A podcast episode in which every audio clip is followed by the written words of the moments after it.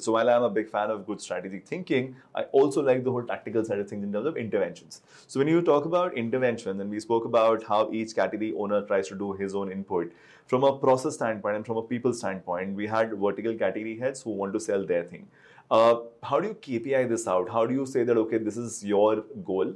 And you have to sell more loans and this is the kind of data that you have available. You can pick and choose whatever segment you want to go out to and whatever loans you want to sell to them. And there is somebody controlling the messaging frequency which has to have priorities because you can't send x more than x number of communications. So how does that play out? So i don't have a definite answer for this one but i think if you're looking at cohorts and graduating people from one cohort to the other cohort obviously the number of people you're graduating each month hmm. or each each uh, uh, in France it will be like each quarter because the um, back to the present scenario yeah. uh, in terms of how currently it's operated with those 80 data science folks, the 200 marketing folks. The organization would have KPIs and directions to move in for each of them, right? Each of them has, you're a large org, so you yes. have to have those KPIs and org structures in place. So when they care about, uh, and you know, what are the channels that you're currently deploying? Uh, one is uh, the messaging style and the channel ownership because if the same message has to go to the same user across all channels, then it can't be that the prioritization logic for different channels is different. So that is where I think the, there is a, there is some um, sense in building a personalization as a horizontal, right? Mm-hmm. And I mm-hmm. think I can I can see the examples in in international banks. Mm-hmm. So because uh, uh, because it is every team has a KPI of doing um, getting X value out of a customer, right? Sure.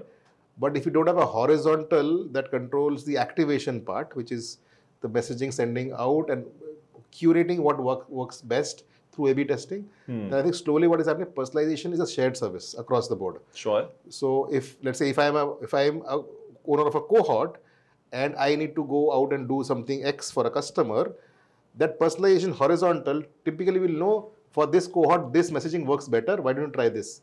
Rather than that person, let's say new hire, you will you will keep on trying new things from scratch. Yeah, so the personalization has two elements to it. One is just the language and whatever messaging and uh, kind of things, and the other part is which is the product to send to him, right? Because there is a large variety of products available. One of them would be the most relevant right now. So, are you saying that uh, at this point, you know, given the current state of affairs, how you manage it, how is it being done? What is the most appropriate action, and what is is there a uh, data science logic that will decide that if there are 25 things to sell to this guy, this is the next best action. Try to do this. At some point, this is a threshold. Cut it off and move on to the next thing. How does this implement? So, the next best product is something that most organizations have now um, figured out. Okay. Right? Uh, but next best action in terms of intervention hmm. um, or next best um, communication, uh, what to say, is something that is still difficult in organizations. Hmm because your entire ecosystem is fragmented. And if you look at a typical Martech landscape, hmm. in an organization, there'll be like a bunch of different tools talking to each other, right? Correct. So, and not always talking to each other as well. Yeah. So, so typically, single customer view exists in terms of your relationship, hmm. in terms of your relationship with an organization, the number of products, how many times you've taken them, basically CRM. Yeah. It's, it's fairly centralized. Hmm what you are because martech and adtech is so spread out what you're doing on each channel okay uh, is typically in different silos integrating okay. it together hmm. and harmonizing what you say across is still a challenge in most organizations, and that's something I also deal with a lot. Hmm. So you're saying the channels still don't necessarily talk to each other. One in terms of the so and that's where I was curious about uh, when you have let's say let's just look at the salaried guy again, and you have now a stage where he's probably been working for a few years. He might want to invest in a piece of real estate or a home on one side, and he might just take a stock investment on the other side, and you have all of these different options that you can present to him. Now, what is the right opportunity to present? Because the category owner for this guy versus the category owner for this guy is different. And uh, the messaging gateway, which is you can't send five messages, you can only send only one, and that gateway is being controlled by somebody else. Right? So, how does this guy meet his KPI if he's being blocked out from sending messages by the guy who controls the gate to the message?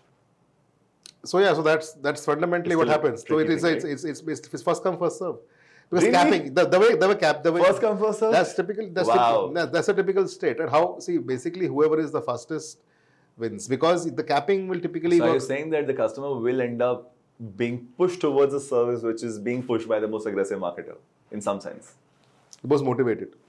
The most motivated- motivated, the most marketer. motivated marketer. motivated. most motivated marketer, but um, at the same time, I think uh, there are there are slivers of hope that that that that basically um, every marketer has to has to has to have to be going through some sort of a guardrail where Okay. where someone is saying, okay, this is more profitable for the company, hold this. This is yeah, this but is that's the, not my KPI, right? So if I'm the most enthusiastic credit card seller in the company, likelihood is I'll have the majority of customers being upsold credit cards before they're approached by the one lakh rupee home loan guy. Is that the reality of life today? I mean. Uh, it I mean, is not. It is not because, but because, no, because across the banking yeah ecosystem, right? because uh, because it's at the end of the day we optimize for profitably again this is where it comes down to marketing be a, being a pnl right so i don't say strategic Sure. but but that- strategic guardrail will ensure that you sell the most profitable product with the right media yeah, but spend the owner of that profit as a unit, right? That's that's across categories. And while your entire effort is being driven by category managers, you're verticalized. I agree, I agree That's with the you. state of affairs. yeah that's but, so but I'm not saying it's a yeah. bad situation. I'm saying it's gotten to this point, but obviously there is a journey No, there to no- forward as well. they say it is, it's, a, it's also a technology problem, right? It's a problem I Really? deal. Yes, because um, technology is a means to an end, like we spoke, and the end obviously is the, your target. Hmm. So people aggressively invest in technology, right? When you aggressively invest in anything, right, it is not very thoughtful at times. Which is exactly So- where we see a lot of people adopting fancy tools which they don't necessarily know how to fully leverage. Yeah, because uh, um, yeah, that adoption is again another big, big, big, giant topic, right? Uh, uh, anyway, so so So on that adoption topic, if I were to ask you a super dumbed down, simpler question, would you prefer a fancier tech which struggles with adoption or a relatively simpler tech which moves you from one step to the other? Uh, it depends on your maturity. So you you should always start with simpler tech. Always, don't buy a space shuttle, right? If you are going to go to Andheri, Andheri. Yeah, yeah. So, so buy a nice rickshaw, go to Andheri.